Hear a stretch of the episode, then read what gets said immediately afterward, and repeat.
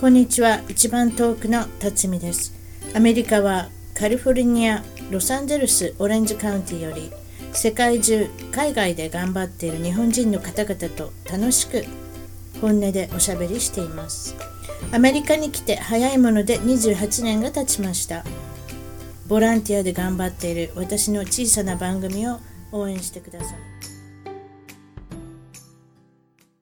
それでは今日の一番トークは海外生活イギリスとアメリカを合わせて14年ニューヨークのハーレムよりドヒエリカさんに来ていただきましたこんにちはこんにちは。よろしくおあ願いします。入ってきてくれたありがとうありがとうドヒってちょっとね私あの名字を呼んだの今回初めてだったんでね緊張したんですドヒでいいんですねそうですか。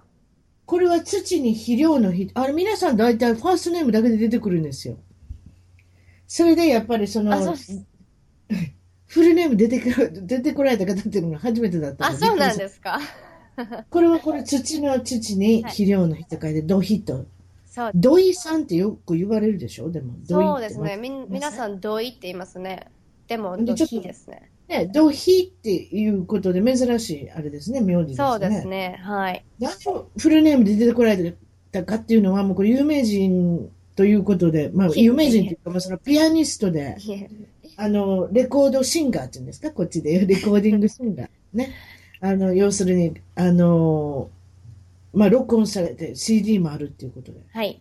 そういうことなんで、まあ、あの、一応宣伝がてらっていうのもあるので、ぜひ、あの、名字も全部フルネームでっていうことで、きあの、出させていただいてます。はい。ありがとうございます。お願いします。こんな感じですかね。 はい。 出身はどこですか出身は、えっと、大阪吹田市です。そうですね。はい。で、その14年って合わせて14年って言ったのは、とりあえずは、その内訳としては、イギリスに4年。はい。ね。はい。で、えっと学校行っておられて、それでアメリカに10年っていうこはい、そうです。と。これもあの学校に行っておられるということで、まあ、留学生活ってことですね。そうです。ねはい。それ海外生活はほとんど留学生活で、えっと、まあ、吹吹田市ですね。はい。これ、吹田市って言ったら、これ、阪急千里線ですかはい、そうです。阪急千里線あの辺はい。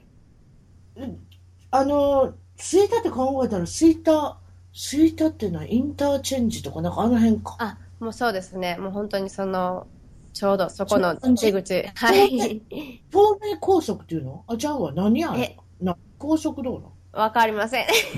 わからんな。あ、ご運めんなさ転い。しないんで、全然私そもの辺があわ運かんな転い。しない私もだいぶずいぶん行ってないんで、ちょっとあの辺わからないんですけど、はいちょっと覚えてるんだったら、昔、エキスポってあったんですよね、70年代に。大阪エキスポって万博があって、はい。ちょうどそこなんですよ。万博の跡地に、今の、まあ、あの、人だったら、エキスポ公園っていうんですか、はい。昔遊園地だった。遊園地ちょっと閉まったんです。またできたんですそうかなんですよ。なんか、あの、エキスポランドがなくなって、あエキスポランドって名前でしたね。でも事故がちょっと起こって、そうなんですよ。皆さんビビったんですよね。確かそうなんですよ。そう違いました、うん。そあう、れ何でしたっけなくなっちゃいました。あの、なんか、機械の負傷があって、ジェットコースターで落ちたんですかそうなんですよ。でもあんまりびっくりしてない。私、アメリカに行ってたら結構みんな落ちてるから。そうなんですか落ちてますよ、結構え。ー落ちてるって、落ちてますよってことないですけれども、たまにそんな聞き事故、ますそんよ。なしょっちゅうあるんですかよくないですね。しょっちゅうっていうか、アメリカ自体が大きいですからねあ。ー確かに遊園地めちゃめちゃあるじゃないですか。確かに。だって関西で遊園地上げてみなさいって言ったら、そんないっぱい言えないでしょ、うん生駒三条遊園地ですかまず。あでーも、私のエキスポランドですか、はいそして、平方パークでしょあー、そうですね。で、宝塚どランドで、奈良のドリームランドもう閉じたでしあーょそんなん言うてたらあんまりないじゃないですか。あそうのですね人口の割にはそんなに少ない方です。やっぱり少子化っていうのもありうますしね。ーん。子供さんの数がまず減ってきてるから。はい。そうですね。そうなんじゃないですか。でもまあ、そのエキスポの公演はまたできて何ができたんですかちょっと言うてくだはさい。おばあい。ちゃんなんか、あの、去年の10月ぐらいにエキスポパークって言って、あの、同じの、エキスポランドの、うん。えっと、があった土地を開拓して、なんかショッピングモールとか、あの、海賊、え、海賊じゃない、 海遊館だとか。あ、なるほど。もう一日中潰せるようそな。うそうそうなん楽でしす。めるような。はい。ああ、そういうふうなとこ、ことになったんですね。そうなんです。ああ、行ってみられましたはい、何回か行きましたよ。行ってみたなんかあねそ、動物園がすごい面白いんですよ。のどういうなのんも知らかない。体感できる動物園みたいな感じで、なんか動物が檻に入ってなくて、あの、檻に入ってないのそうなんです。なんか、あの、その辺で、プラプラしてるんです、ペンギンそとのかが。辺のプラプラしてるあなたが見るんです。 そうなんです。じゃあ、触れはいないんですけど、でも、あの、すごく近くまで行って見れるんですよとりあえずガラス張りになってるけど、今のガラス張りは本当につなぎの目の目のないガラスをずっと引けることできますからね。ああ、でもガラス張りにもなってないんですよ。ガラス張りになってないそうなんです。そんなの猛獣が出てこないんですか、まあ、猛獣はそこにはいないんですけど、猛獣がいないなんか、あの、いろんな部屋があって、体感できる部屋があって、はいそこでは、ペンギンだとか、はいあの、何がいたかな覚えちゃ覚えあー体感っていうのはあれですね今流行ってますね昔昔っていうかその北海道で確かそういうような動物園が流行りだして、はい。それからみんな真似してやっぱり、うん、動物園の改革になってますもんね今リボリューショナリーな感じの動物園がいろいろ出てきてますあもあんー、ねそうなんですか。まあ、でも面白かったですよ。本当行く価値がありそうですね、はい。それで今あの今はピアニストなんをやっておられるんですけれども、はい。あの、そのルーツですね、あなたの。もちろんそのルーツは、お父さんは何のお仕事されてる方ですかえっと、父は大阪ガスで勤務してます。 大阪ガスでね。はいあの、ガス屋は一見ですからね、とりあえずは。大阪は大阪ガス。はい。そんな感じですね。はい。それで、お母さんは母はピアノの先生をしてます。ピアノの先生。やっぱそういうとこから来てるんですね。はい。うん、ピアノの先生。それで、あの、お兄ちゃんとかお姉ちゃんとか、なんかそういう、あの、ご兄弟。はい。えっと、兄が一人います。お兄さんはい。でお兄さんも、あれですか、音楽なんかなさってるんですってはい。彼は、えっと、私と全く違って、あの、うんビジュアル系ロックをしてまして、うん。はい。東京で頑張ってます。顔が美しい人なんですか、は美人い。はい。私より全然綺麗な 顔してます。これビジュアル系っていうの今おっしゃったの、私なんかもう本当に浦島太郎子 で、日本のこと分かってないんですけれども、はい。世界のことが分かってないかもしれないんですけれども、ちょっと教えてください。ビジュアル系どういうことですか結局 YouTube とかそういうふうな画面、画像に出てくる、ミュージックビデオのみたいなのに出てくるってことですかどういうことですかえっとね、多分ね、ビジュアル系っていうのは、もともとアメリカから来たグラムロックっていうのが、あ、あの、はいえっと、デイビッド・ボーイとかいるじゃん。ああ、はいはい。ああいうのが日本に来て、はい。それで日本版がビジュアル系になったと思うんですよ。ああ、そういうことか。デイビッド・ボーイって名前出されたらなんとなく分かるような気がそうしてですよね。なんか化粧して、すごく、あの、うん。そう派手いなうことフはァッションでね、エリカさんよりもひょっとしたら化粧のこと知ってるかもしれませんね、お兄ち多ゃん。分知ってると思います。ローラーの塗り方とかね、はいここにあのノーズシャドウ入れた方が鼻高く見えるよと か、はい。ね、目をパッチリ見せようと思ってここでアイラインを入れる んや。入れ方も半分からこっちの方を太めに入れ入れるとか、そうですね。そういう細かいこと分かってるかもしれませんね。それで、お名前の方聞いておきましょう。もちろんここで宣伝しようた方がよくありません。はい。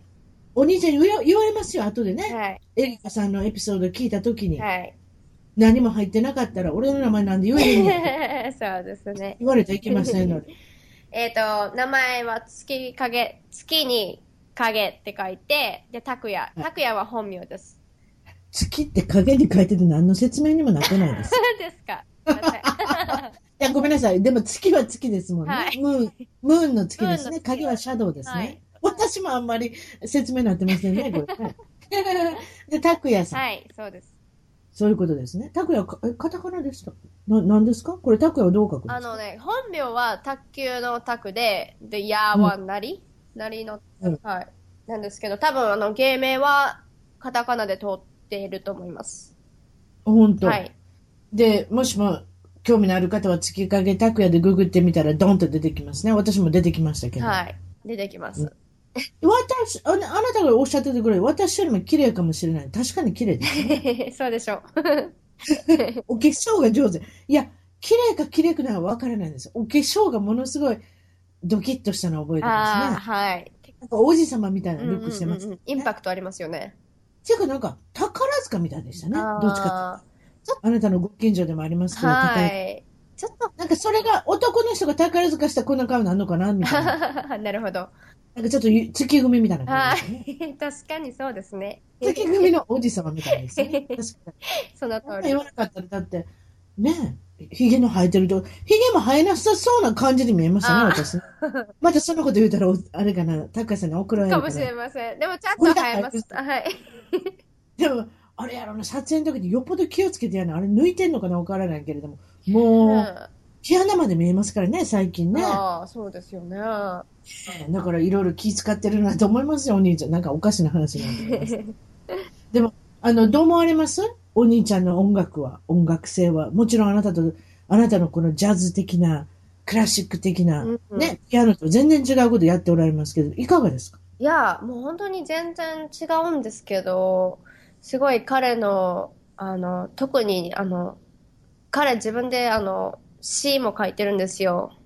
はい。あの、歌とか、あの、和、作詞作作詞曲。ですね。そう、ごめんなさいうん。そう、そういう、なんかすごく本当に詩的なんで、ポエティックっていうんですかね。ああはいはないん。かなんかそういう才能私一切なくて あのすごい全然あの違ったところが私は尊敬してますけどねでもやっぱりその共通、そのルーツをたどると、それじゃあとりあえずはその、あの、エリカさんのことをちょっと紹介させていただいたら、はい3歳からお母さんにもうピアノを教わってた。はいで、お家でやっぱりあの、教えておられるから、生徒さんに。はいだからもう小さい時からもうお母さんのそういう背中を見ながら座ってたわけですよね。そうです ねで、3歳ぐらいからお母さんも手ぐすね引いて待っててんやろな。エリカちゃんがいくつになったら絶対、そう、あの、ね、教えてあげようと思って。3歳 っていうところまで待ったんでしょうね、お母さんとりあえずはね。そうですねええうんで、それでお母さんに教わったけれども、やっぱりお母さんから教えるってなかなか難しいですね。うんいろんなことを親から習うっていうのは。うんだから、子供が、ああ、もうやりたくないとかね、うん私にはできへんのやという言い方したりしますしね。うんそうですねその境界線とかいうのがなくなりますからね親親であったり、先生であったりとして、ややこしいことになるんですよ。そうですで、一番親の怖いこと。うん子供にやめられたら困るやろ。うんだってお母さんの夢や。お母さんの夢もあるんですよ。やっぱりエリカさんの夢も。おでまあ、そういうこともあるんで。はいそれで、ちょっと、んと思ったら、他の先生に変わったんですね。はいとりあえず。1年後ぐらいに。そうですお母さんもうまいことやってますね、この辺はね。それでまあ、あの、あなたのエリカさんはどんどん上手になられるし、それで小学校、中学校、もちろんピアノずっとされてくるんですけれども、 はい、なんと今度は長距離 の名古屋の先生にも教わることになる。そうです。そんな感じですか、はい、それはものすごい長距離ですね。そうですね。新幹線でも行っておられた。新幹線で、はい、毎週土曜日に通いました。その、まあもちろん楽しみもあって、あったでしょう。 お母さんでもまた、楽しみの一つも作っとかな、またね。うん、遊びたい盛りにですよ、うん名古屋名古屋まで連れてって、はいお子さん。そういうのあるじゃないですそか。う何で食べす。させても何を食べさせてもらったんですか名古屋では、えっ、と、天むすとか、きしめんとか、ひつまぶしとか、うんもありましたねいつまぶしいのは、そう ですか。はい、いろいろお母さんも、ピアノ以外のプラスで、はい、気を利かして、うまいことやっておりますな。はい、それでまあ、とりあえずは、いもうそんなん行くの嫌って言わ言わんようにしようと思ったけれども、とりあえずは長長距離なんでね。そう新幹線なんか使ってたらお金もものすごいじゃないですか。うんそうですで、。またご近所の先生に戻って。そうなんです。でもあなたでも嫌っていうことが今のところないですね。ピアノなんかやめたいって言わなかったんですね。そうですね。まあ、あの、その、練習しなさいとかって言われて、あ、もうい、もういいわとかって言って、言って、もう、い、あの、い、一夜だけもうやめるとか言、言、言っても、次の日にはもう練習してたりとかしましたね。そうですか。はいほんで練習ってどれぐらいこの小学校、中学校で、やっぱ毎日1時間ぐらいは絶対やらなきゃいけないんですかど、どんな感じですかあー毎日、えっ、と、 2、3時間はしてたんじゃないもうですそかれ。はすご いな。それはすごいね。それプラスあれでしょ日頃の勉強でしょはいし。すごい大変でしたね。やっぱり中学生、高小学校高学年から高校は。あなたも大変やけど、親も気ぃつことやろね。どれだけ言うて、やめられんようにせなあかんからね。うんやっぱすなかなか難しかったと思いますけれども、はいそして、まあ、あの、今でも交流のある近子先生っていうんですかはい。稲垣千佳子先生です。な何もう一回言うといて。えっと、稲垣千佳子先生です。稲垣千佳子先生はいに習い始めて、はいその名とに。はい。それで今も交流があるって感じはい。今でもお世話になってます。ね。はい。それで、まあ、その先生の教え子で、あれですかニューヨークのカーネギーホールで演奏した方が。はい。で、その方の演奏をニューヨークであるっていうので、なんとまたあなたの行動力のあるお母さんは、はい。 あれですか、ニューヨークまでエリカさんを連れて、はい。なんと見に行ったんです。そうです。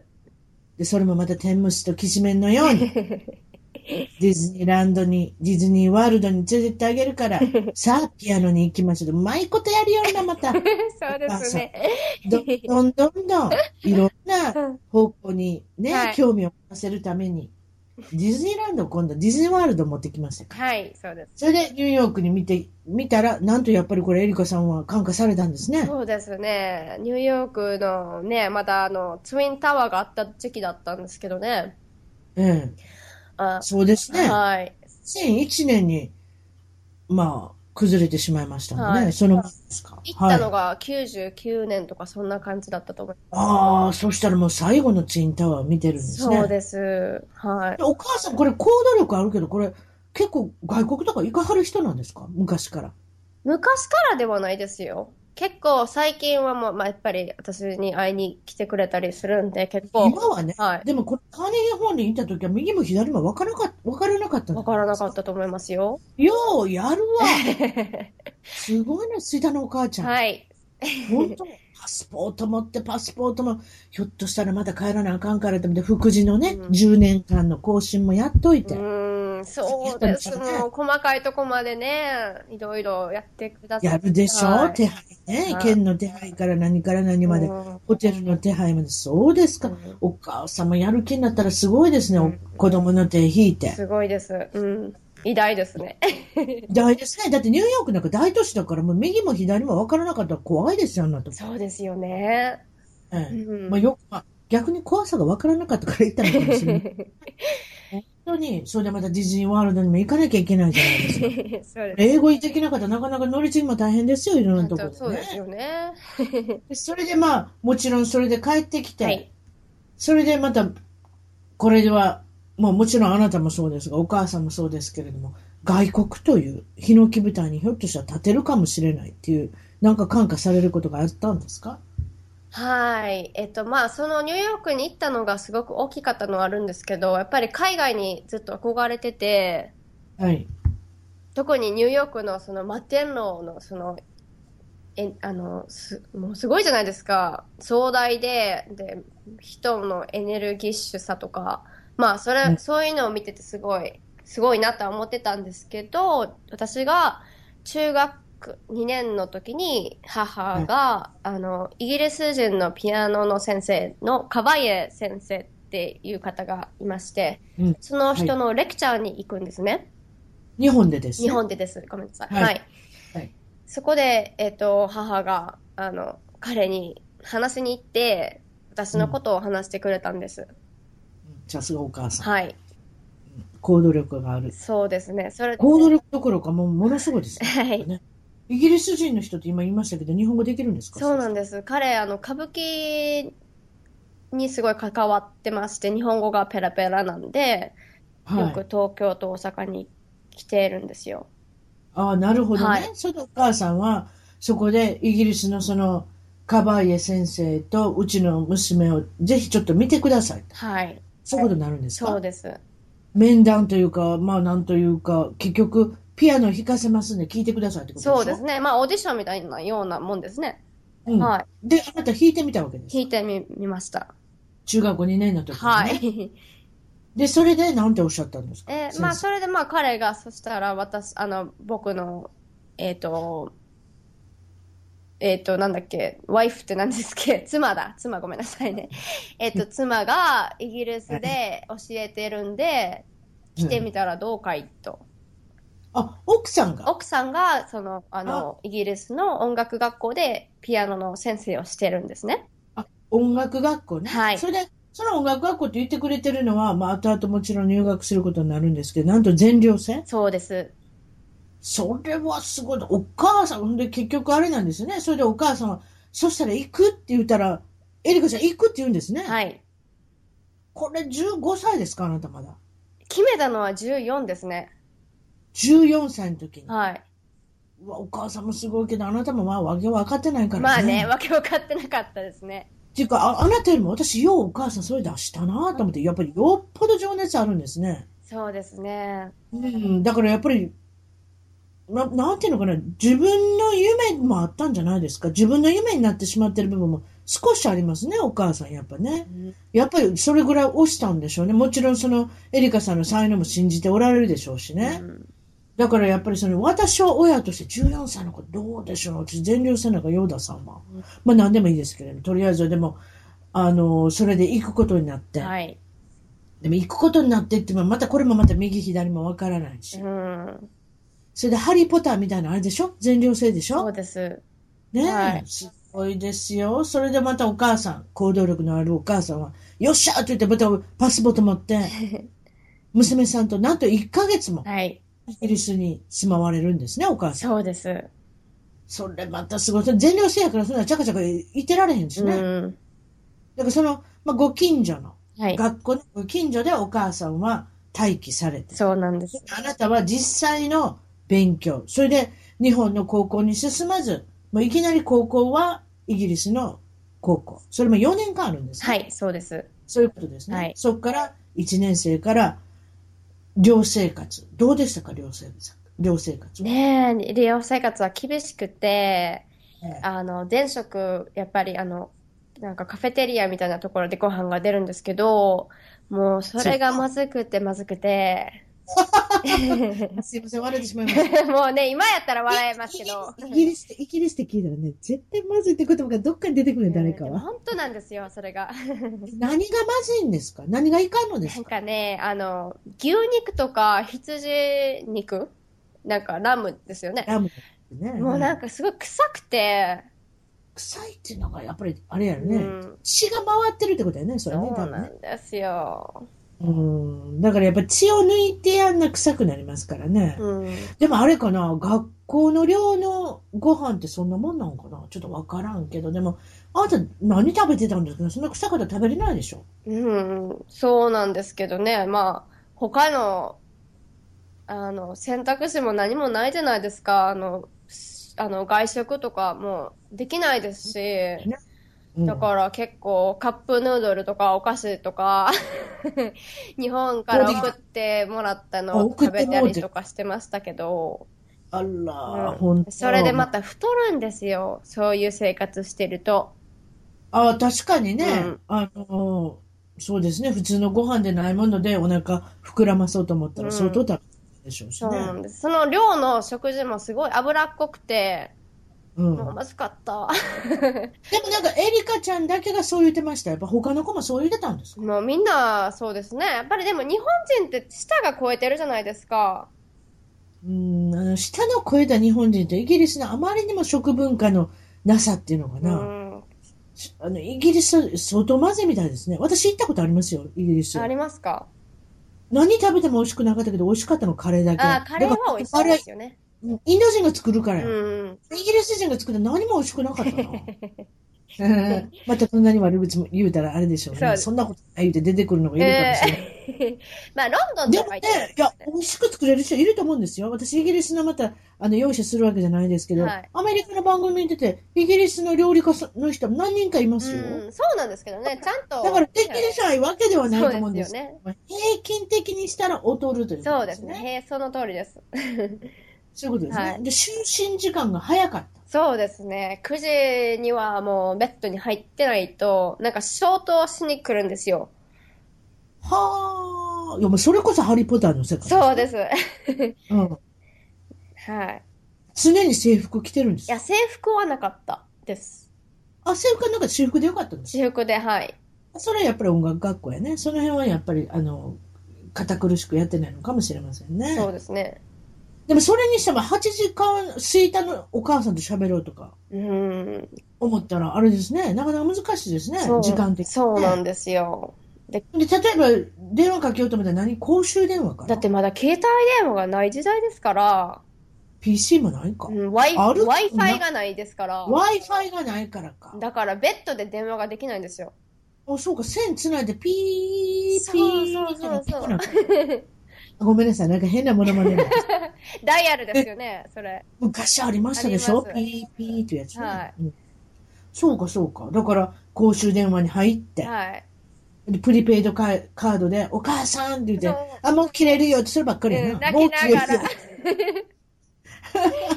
あー今電話かけたとこやのに、もう切れるかもしれん、ごめんって、もうそれから始まりますもんね。 うんプリペイドカードってそうね。ですよね。そうですか。まあ、そういうことをしていくうちに、これ4年の月日が流れて、はい。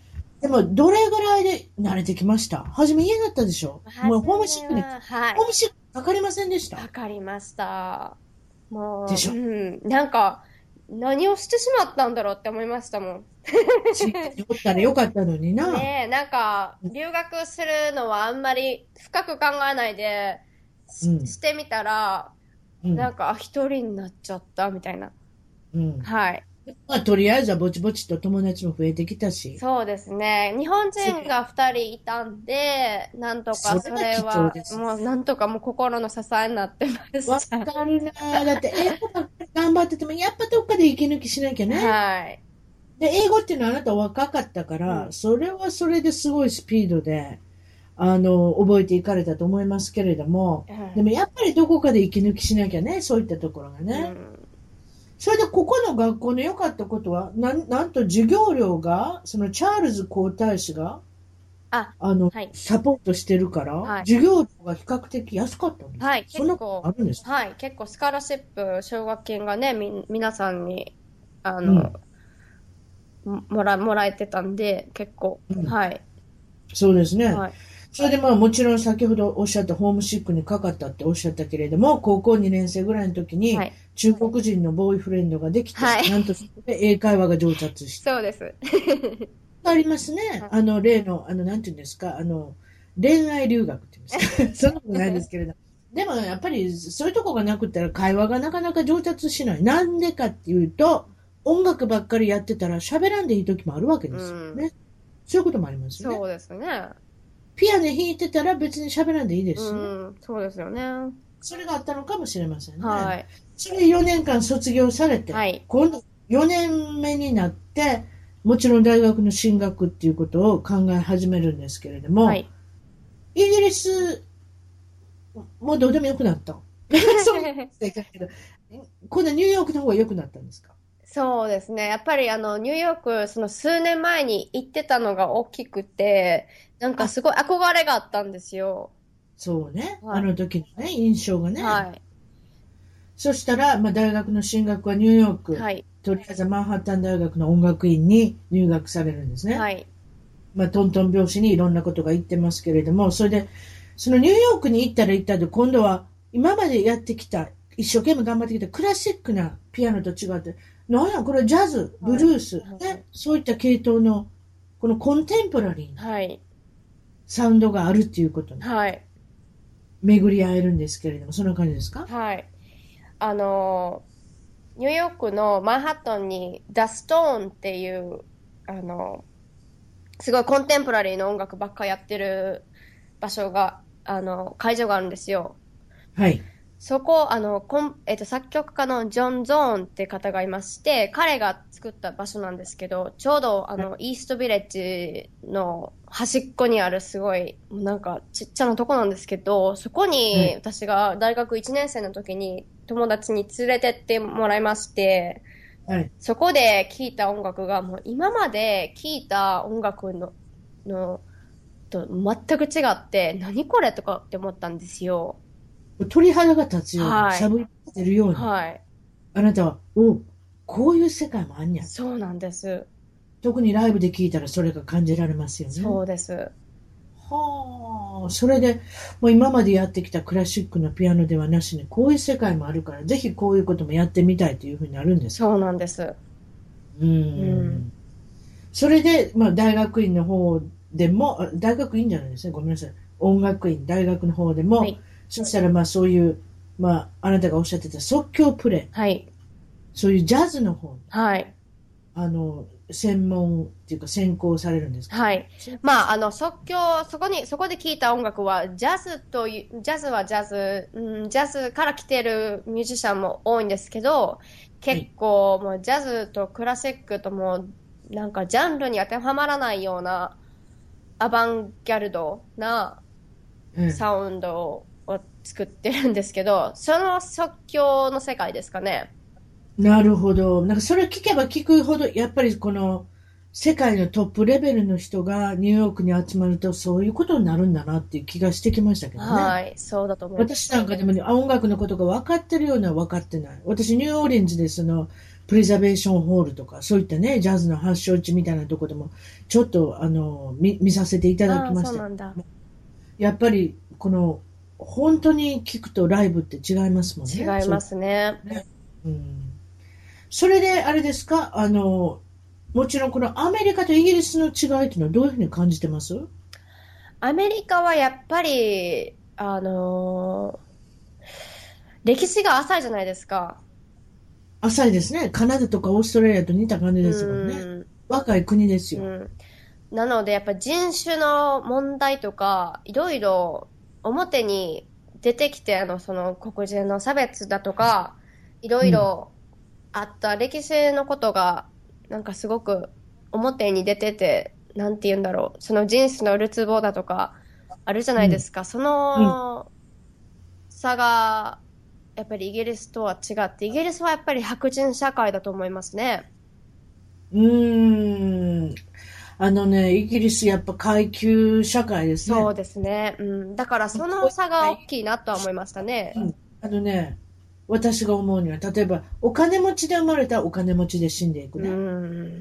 で、生まれ育ったお家が貧乏だったら、またその子たちも貧乏だ。そうだ。から階級世界ではそういうことなんですよ。あんまり下の人が乗り上がるような、その下克上みたいなね、うん昔の日本みたいな、ああいうふうなことはまだほとんどないですね。うん。生まれのいいところは生まれのいいところの人と結婚してまたそうなっていく。うん。だから階級社会。でもアメリカっていうのは非常にチャンスがある。そうですね。上の人でも下に下がってしまううんチャチャンスじゃないですね。それはそうなるかもしれない。うん。逆に言ったらものすごい貧乏に生まれてても、一番上のトップになることもあるうん。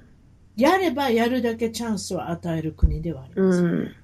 もちろんイギリスでもそうなってきてるんでしょうけれどもね。そうですけどね。うん。やっぱりヨーロッパ文化っていうのは古いですよ。うんそういった。やっぱり歴史があると全然やっぱり変わってきますよね。だから、ニューヨークだけじゃなしにうんアメリカ全土、特にこの若い国の人のひところはやっぱり私にもチャンスがあるかもしれないっていうことで、どんどんどんどん活躍してるこいいけることには確かですよね。うん。うん私なんかでもやっぱりアジア人として、あの、イギリスにいるとやっぱり、なんか、外の人ってなる、なりますけど、アメリカに来てからやっぱり、アジア人として、なん、なんていうか、うんなんか外物っていう感覚がなくなりましたもんね。それに私たちのその文化に興味を持ってる人はものすごく多いですから多ね。いですね。うん。イギリスでも多いかもしれませんけども、やっぱりまだまだ古い感じなんで、はい。自分のとこがい、自分の国が一番いいと思ってるところもありますしね、はいニューヨークの人もそうですけど、アメリカの人っていうのは、いろんな文化の取り入れてるから、うん。あ、なるほど、こんな音楽もあんねやなっていう、どっちもこう、感化されるっていうかね、うん。日本の人も感化されるし、逆にアメリカの人も、エリカさんのそういったこの日本のところを好きになって、文化を好きになっていくっていう、そんな人たくさんいますからね。うんだから全然違いますよね。違います。うん。で、それで、まあ、そうやって、あえっと、まあ、大学を入られて、今度は、アメリカの大学の費用ものすごい高いんですって。高いですね。もう。出たな、や っぱり。うん。高いですね。私もアメリカ行ってて思いますね。大学ってなんであんな高いんやろうってねえ。うん。その、例えばその外人であったらもっと高いですよ。でも、地元の人でさえも高いと思いますね。これどうにかならないんですかね。ねえそれちょっと考えてしまいますけれども、はいまあ、お父さん、大阪ガスのお父さんも頑張ったんでしょう ね。そうです。頑アメ張リってカきじゃダメだったらということで、はい。とりあえずはその、まあ、大学を卒業させるまで行かせていただいて、はいその自宅に、す中で、その、あれですか今度はなんか、あなたのピアノと、そしてフルートの演奏者の、はい。ニューヨーク出身の女性、名前なんて言うんですかこのジー。ナ・アイゾーです。ジーナ・アイザーさんはいジーナさんと巡り会えて、はい。今度は二人でユニットを結成して、はい。この名前はなんて言うんですかグループ名 The は。 Righteous Girls。 Righteous Girls。はい。これはどういう意味ですか ?Righteous。 Righteous っていうのは、えっ、と、結構難しいんですけど、訳するのが。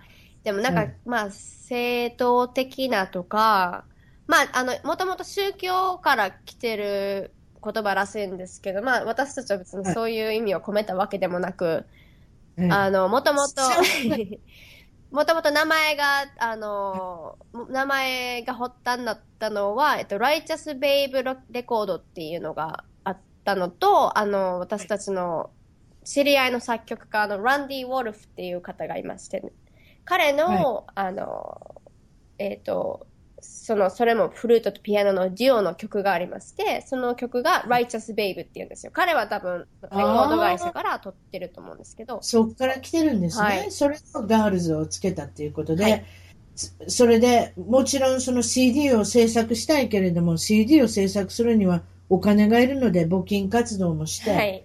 インターネットで、はい、クラウドファンディング。お父さんねはい日本のお父さん、お母さん、お友達、はい家族、親戚、はい。すべてを集めて、はいとりあえずは9000ドルにその集まったお金で CD デビュー、これが2015年夏、はい去年ですね、はい。リリースしてで、記念コンサートもニューヨークで、そしてワシントン DC で、なんと大阪でも行った。はい。そういうことですか。はいそうですそれジジーナちゃんと二人でもいろんなとこに行ってるんですね。そうですね。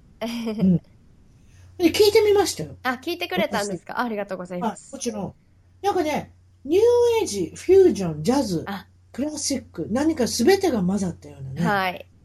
い、い感じですあね。りがとうございます。なんか新しい分野の、なんか、音楽を聴いたって感じがして、すごく私はいい感じがしまあしたり。がとうございます。それでもちろん紹介文の方に、この、ライチェスガールズのこの綴りもちゃんと書いて、はい。これちょっと日本人の人にはなかなか難しいの。私にも、なんで、誰でも難しいと思います んで、はい。紹介文にリリンクをつけておきますんで、ぜひクリックしてね。はい、お願いします。いただいたらと思います。それで、ジャズの雑誌、はいダウンビートっていうんですか、はい。これ大きな、あれですね、有名なあの雑誌ですね。はいそこで、ベスト・オブ・2015、はい。 2015年、はい4.5ですか、はいこれ5の星のうちの4.5を獲得してる。そうなんです。すごいですよ、これページ、その雑誌のページ開けたらあなたが4.5で入ってるんですかはい。すごいですね。これなかなかこのレビューっていうか批判、うん。批評、はい。レビュー。難しいです。これ自分でコントロールできませんから。そうですよね。はい。何でも、うんね。こっち今流行ってるじゃないですか。まあ日本でもどこでも最近もうそういう素人の人うがん。ね批評して、はい。行ったらいいけれどもうまくいかない場合もあるから、こればっかり、この展開は難しいけれど、うまくいったらものすごくマーケティングにあれですよね。はい。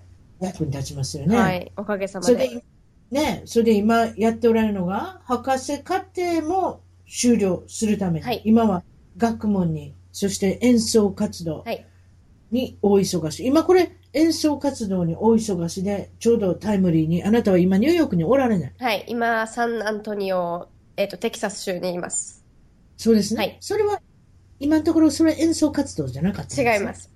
今は違います。そういうことです。はい。ちょっと私もそう、それでサンタオニアのまたミュージックフェスティバルにおられるんですかって言ったらそれはまた彼は彼で、彼のあれなんですね、ホームタウン。はい、そうです。。そのお話も少ししなきゃいけないで すはい。どこどこで知り合われたんですかえっと、彼とは、あのーその、今、博士課程を取ってるストニーブルック大学で、ロングアイランド、ニューヨークのロングアイランドにあるんですけど、そこで出会いました。あ、そうですか。はいそれで、サートによ、テキサスの出身はのい、イタリア系の、はい、あれですね、はい彼ですよ。はい、それで、彼もなんとピアニスト。はい、私これちょっと言うときましょうかね。打ち合わせの時に、あのー、エリカさんとおしゃべりした時に、綺麗な音の、このピアノが流れてくるんですよ。で、バックグラウンドに。で、私が、ああ、CD かけていただいてありがとうございます。あの、でも、これ打ち合わせはいいんですけど、収録はちょっと CD ちょっと消してもらえますか言ったら、あ、これ今、ボーイフレンドが弾いてたんですけど、びっくりしましたね。ライブだったんですね、あれ。ものすごく綺麗な、あの、ピアノで。私、そんなこと展開になると思わなかったからびっくりしました、私。そんなライブか CD かは、素人ですもん、わからないじゃないですか。でもそれぐらい綺麗で音が素晴らしかったんですよ。でも、あの、彼の手見てたら大きいんですかちょ、ちょっとごめんなさいね。 いやー、そうだ。エリカさんの手ってちっちゃくありません私ちょっと Facebook かなんかで見たんですよ。ビデオ。あーまあまあですね。結構ストレッチが効くんですけど、彼の方がまあちょっとは大きいですけど、でも彼小柄なんで、あ、そう。はい。そんなに大きくないですよ。私ね、実はね、手の大きな人見たらね、あなたピアニストになったらこれ簡単に弾けるに違いますってね、言うてしまうことがある んですよ。でもそれぐらいでも、ちょっと、ちょっとジェラスしません大きな手の人見したらま。すよ。そうでしょ、はいだって鍵盤届かないじゃないですか。うんあ、また大きな声で言ってしまいましたね。エリカさんのお手手見てたらね、おばちゃんが思ったのは、この方どうやって鍵盤全部届くのかなってぐら いね、割とちっちゃかったんですよ、あなたの手見て。ああ、そうなんですか。苦労しませんまあ別にそんな慣にれたか大丈夫ですけどね。まあ別にあのオクターブってあの、銅から銅みたいな、それは全然届くんで。あ、どうからどう届いたらどうにかなるもんですかそうですね。届かなかったら、それは良かったそれはきついけど。それは良かった。はい。そう。でも、あなたから見てて男の人の弾き方と女性の弾き方ってなんか違うことありますやっぱちょっとパワフルじゃないですか、男う性の方ん、が。男の人の方がやっぱり苦労なく音が出せるなって思いますね。何の音あの、大きな音とか、あ、そういうことあか。の、うん、体がやっぱり大きいんで、その、ね、やっぱり力があるとパワフルな感じで、あれですか、うん、演奏ができるってことですか、うん、まあでも力って筋肉というよりもやっぱりその、あの、ボリュームあの、大きさ、体の大きさ自体が、そのうん、音の、重みが乗せれるんで、私もそう思いますね。はい。あの、女性の方が比較的一生懸命やってるっていうふうに思うんですうよ。ん。女性の、男性の方が軽々しく、あの、うん弾いた、そうですよね。うん。だからこう上から押さえつけるっていうかね。だからやっぱそういうところがちょっと違うかなと思うんですけれども、うまんあそんな中で、なんと、ちょっとあれですね、言わなきゃいけませんね。10日ぐらい前に、なんと、婚約されてまはい、した。そうなんです。それちょっと聞いとかなきゃ。あなたイタリア系っておっしゃいましたけど、ああいう、こういう、毛の濃いタ イプ、へへへへって言ってますけど、違うそうですね、結構あの、イタリア、特に南方系の、あの、毛が濃いっていうよりも、色が濃い方が好きです。あ、色が濃い。別に、毛が濃い。でも、ひあの、私のイメージで、ヒゲなんか半、半日剃ってなかったら、もうヒゲが生えてるんじゃないかっていうあー感じ毛は確かしにない濃でいんもでなすいでけす。ど。二日の、二日なんかもう、あれ、武将髭生やしてもさ、かな、かなり伸びるんじゃないかっていううん感じはせんでもなないんかです面けど。白いあのが、朝剃ってもう夕方にはもう生えてるみたいな。やっぱそうでしょ、はい。なんか、いや、大きな声になりましたね。 私はそういうイメージがあるんですよ。イタリア系の人っていうか、なんかね、毛、毛深い人っていうのはなんかもう、半年、あ半日ぐらい経ったらもう大変なことになってるん じそうです。ゃん。そうなんや。はい。ヒゲ生えされ、はわ、生えてる時もあるんですかいや、もうずっと生えてますよ。あ、ずっと生えておられるんですか、はい別にそれ気にならないです全か然気にならないですね。本当、うんはい。食べ物とか食べた時にそこに引っかかってませんそのことあります いや、そんな長くはないんです。一応ね。あ長くはないは。あ、そうか。サンタクロースじゃないいんですか そこまで行くと私は嫌ですけどね。そこまで来たらね。うんうんでもまあ、最近ちょっとみ皆さんこう、ちょっと林気味になるじゃないですか。うん、なんか流行ってますよね。流行ってますよね。こ れで誰って言うていいかわからないんですけど、まあ、ほとんど俳優さんもちょっと生やしてる気味っていうんですかこれ1センチぐらいになんか伸ばしてる気味にしてるじゃないですかそう。です よね。で昔で言うと武将髭みたいに思いますけどね、そうじゃない。最近はなんか、シシックな感じで、かっこいいとされてますよね、ああいうね。そうだから、ヒゲ生えた人のエクステンションってあるの知ってましえた知らないです。そんなんあるんですあるんかですよ。あるんですよ。ヒゲが何本もあっても、あの、伸びない人っているんですよ、男の方。ああ、特にあ日なた本の、のあな方たはの。将来のご主人はその悩み何にもないと思いま 。すざ全然ないと思う。逆に伸びない。こんなにヒゲが流行ってんのに、ヒゲが伸びないからエクステンションってあるんいやでーす、マジで。よ。でしょねえ。まあそんなんで、どういった感じでプロポーズされたんですかちょっと教えてください、その状況。はい、えっ、と、よく行くビーチが、ちあの、学校の近くにありまして、そこはで、あの、彼がちょうど、あの、イエローバーンっていう、あの、音楽フェスティバルに行ってたんで、その、そこで、まあ、何週間か会ってなかったんですよ。うで、んだから帰ってきて、じゃあ一緒にビーチ行って、あの、夕日でも見に行こうってことになって、うん。で、あの、連れて行ってもらって、うん。で、で、気づいたら、ひざまずいて、プロポーズしてくれました。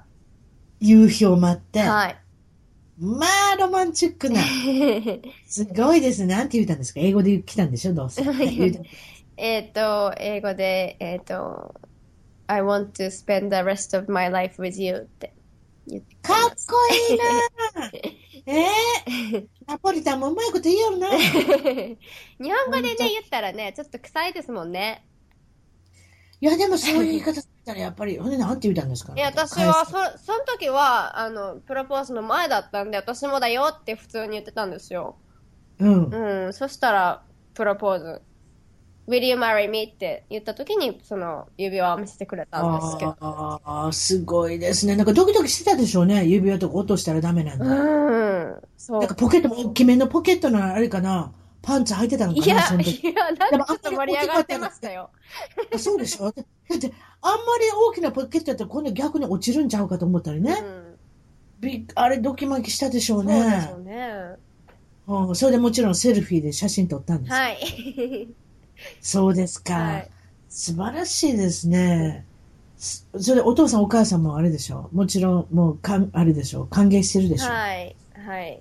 歓迎してくれて。。ピアニストがまたピアニスト見つけたわけですからね そうですね。お母さんなんか特にルールにしてるでしょうね。はい。母はまたパスポートの更新伸ばしたでしょうね、あの人。間違いないそうですか、今学生さんで、それで、えっと、今度はあれですか、博士課程をまあ修修了するために今は頑張っておられるってことで、そんな感じでいいんですかそうですね。はい。そうですよね。それで、あの、まあもちろんその演奏活動、いろんなところにも、この間行ったらシアトルなんかにも行っておられましたもんね。はい。シアトル、はい。ねそれで、ジャズも好きになったけど、今度はなんかクラシックもまたいいなと思い始めたんですね。はい。なんかあちこちいろいろやってます。移り気だ。そうですね。でもそんなもんでしょ。まあ、あの、クラシックをやって、それで、えっと、コンテンポラリーに行ったから、そのクラシックの魅力をまた発見して、うん。いや、だからあなた彼氏、人間の彼氏は一人ですけれども、音楽の彼氏は二人いるわけですよ。そういうことしちゃいけないんですね。なんか三角関係になってるみたいですけど、音楽の彼氏はクラシックの彼氏とジャズの彼氏がおるわけですよ。で、こっちの彼氏ずっと付き合ってて、こっちのもよく見えてきませんそういうもんじゃないですかそうかもしれないですあね。なんかブチッとなんか、なんか、あれですね、なんかすっかりなんか静かになりましたけど、そういうことなんですよ。まあ、二人の親友がいるって言っといた方がいいんですかその方がいいですかね一人の親友まと仲あ、そ良くうなですね。あ。まあ、ようん。まあまあ、結お局互いが、そう。そういうことですよ。はいだから、移り気になるということは、自分をやっぱりさらに磨きたいという心がそうさせるんですよ。うん。やっぱり自分に、あれじゃないですかね、磨きたいっていうふうに思う心がそうなるんだと思いますよ。はい。それでアーティストの方っていうのはどんどんどんどん上手くなっていくんだと思うんですよ。うん。何かしたい、何かしたい、何か新しいことがしたい。そしてまた戻りたい、ルーツに戻ろう。この繰り返しですもん、やっぱり。ねうん。はい。そそうでれですねあなたの好きな音楽を選んでいただいたんですけれども、はい。初めから行きましょうか。1曲目から言ってください。なんていう曲がいいんですかえっと、インナーセンチメンタルムードっていう、デューク・ウェリントンが作曲した曲なんですけど、特に気に入ってるのが、コルトレインと、えっと、ウジェョリンントンがコルトレインね、はい、がこ、れ聞きましたけれども、いい歌ですね。いい歌ですよあの、ねこ。れ、ええやっぱりこの、クラシックといえばクラシックでしょセンチメンタルムードっていうの違うんですか昔からある歌でしょこれはね。あ、そうなんですかジャズと思ってた。違うんで すかジャズの定番じゃないんですかあージャズの定番ですね。クラシック。ジャはい。ジャズズの定番でしょの定番です。はい。ね私もいろんなこと音楽なく知った知ったかぶりしてますけれどもね、ジャズの定番ですよね。はい。その次は何ですかえっ、と、これは、次、に2曲目は、あうのん、クラシックの作曲家うのん、えっと、モーリス・ラベルで、あの、ピアノ協奏曲の、うん。えっと、G メジャーって、なんて言うんですけど、な、わかんないや。 都教、都庁長。私に聞かないでください。大変なことですよ。 そう、彼が作曲したそのピアノ作曲曲の2番、えっと、2楽章ですね。なんですけど、それ、ハービー・ハンコクって彼、ジャズピアニストなんですけど、彼知ってが、ますそごの存知作だと思い曲ますよ。その競争曲を、あの、使って、その上にさ即興するんですよ。うーん。で、そのアルバムがガーシュウィンズ・ワールドっていうんですけど、はい。その、その、その、本当にその2楽章だけなんですけど、そのガーシュウィ演奏ンがの素晴ら有しい名でなす。はい。歌をやるわけです。ハービー・ハンコック何でもやりますね。彼はもうすごいですよね。うん。この方はもう本当無限大ですね。なんかもうプロデューサーもするし、自分でもなんかいろいろするし、もうとりあえず皆さん名前はみんな80年代ぐらいからずーっと聞いてるうん。名前だったんですよ、ハービー・ハンコック。はい、そうだと思います。ねえ。で、その次は誰ですかえっ、と、ジョビッシーって彼もあの、またフランスの作曲家なんですけど、はい彼の、えっ、と、水の繁栄っていう曲、ソロの、ピアノソロの曲なんですけど、はい。えっと、その曲は私がイギリス留学する前によく練習してて、オーディションにもその曲を使って、結構あうんの、思い入れが、思い入れが深い曲です。 YouTube で見ましたけれども、素晴らしはいい曲です。うん。それでやっぱり思い出があるっていうのとやっぱり違うんでしょうね。そういっでたす。ね。はい。その次の歌はは、えっと、ウェイン・ショーターって、あの、サックスフォンの奏者なんですけど、彼の Speak No Evil。これはどんな歌でしたっけ私もちょっと見たんですけど、うん YouTube 送ってくれますね、はいリンクね。どんな感じでしたかえっね。と、ウェイン・ショーターもすごく、あの、モダンジャズにすごく、あの、あ、そうか、そうか、はいそうか、そ関うわってて、ははい。か。はい。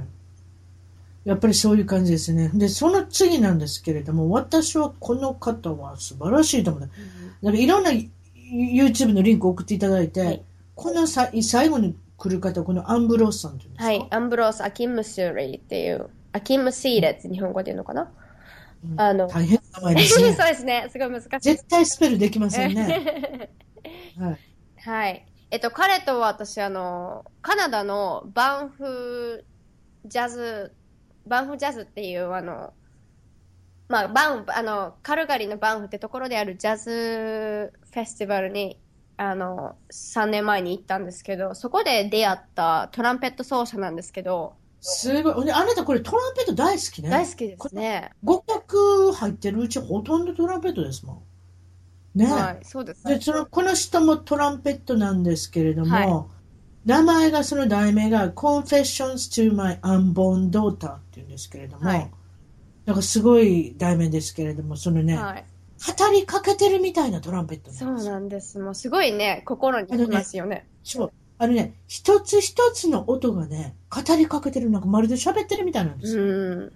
私自身もそんなに音楽を素晴らしく分かってる人間ではないですけれども、いやいや私衝撃を受けたんですよあー実はこの人の音楽に、うだからもしよかったらもちろんリンクかなんかつけておきますんで、ん。はい、ぜひ聞いてみてこくのださい人。のは聴いていただきたいと思いましたね後の4曲も素晴らしいんですけれども、はい。この方のは私トランペットであんなことできるんだなねえ、すごいですよね。もうだからまあ聞いてみなきゃ分からないですけどうね、ん。一つ一つの音が語りかけてるようにねもうね、すごくね、あの、意味合いがあるんですよ、一つ一つの音に。そういうことでしょうね。うん、だからその題名自体もすごく意味の深いような、あのー題名がついてますもんね。はい。そうですか。まあそんなことで、いろいろ、それでまたこれからの夢、はい。 5年後は何されてると思いますか5年後はね、あの、多分、まあ、結婚はしてると思うんですけど、とりあえず、とりあえずね。はねうん。 まあ、音楽的には、まあ、今まで通り、まあ、今の感じで、どんどん音楽を作っていって、いろんはないコラボレーションしつつ、ニューヨークなり、日本なりと演奏活動をしていきたいなと思います。ニューヨークの真ん真ん中に住むっていうのは、ご結婚されて、もしも子供ができたらできそうですかできないと思います。 なかなか難しいですね。うん赤ちゃんあんまり見ませんね、あの辺でね。まあ、いますけどね。でも、すごいお金がかかるし。だものすごいお金持ちの人ですね。うですマドンナさんとかああいうのはできるんでしょうね。うん、ニューヨークで真ん中に住んでる方で、なかなか難しいですね、はい子供育てるのは。そうするとやっぱり少し郊外の方に。はい。そうなってきま。行くとこありますすかはい。ね、まあ夢が広がりますね。これから、あの、婚約もされて、はい。結婚も、あの、いつなんですかご結婚されるのは。えっ、とね、 まだその結婚はまだ2年ぐらいしないと思うんですよ。まだ私たち学生なんで。うん。まあ、そうやね。まあいろんなことの、身の回りのことも、こう整理整頓してからでもいいですもんね。はい。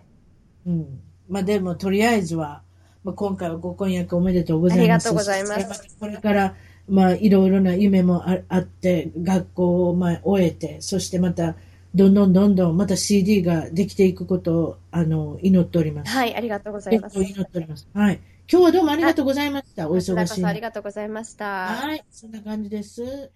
どうも一番トークの Twitter でフォローしてどんどん絡んできてくださいねそれと Facebook でいいねの支援をお願いします新しいエピソードの情報はサウンドクラウド iTunes Google プレイミュージックのアプリから購読フォローするといち早く視聴できますいつも私の小さな番組を聞いていただいてありがとうございます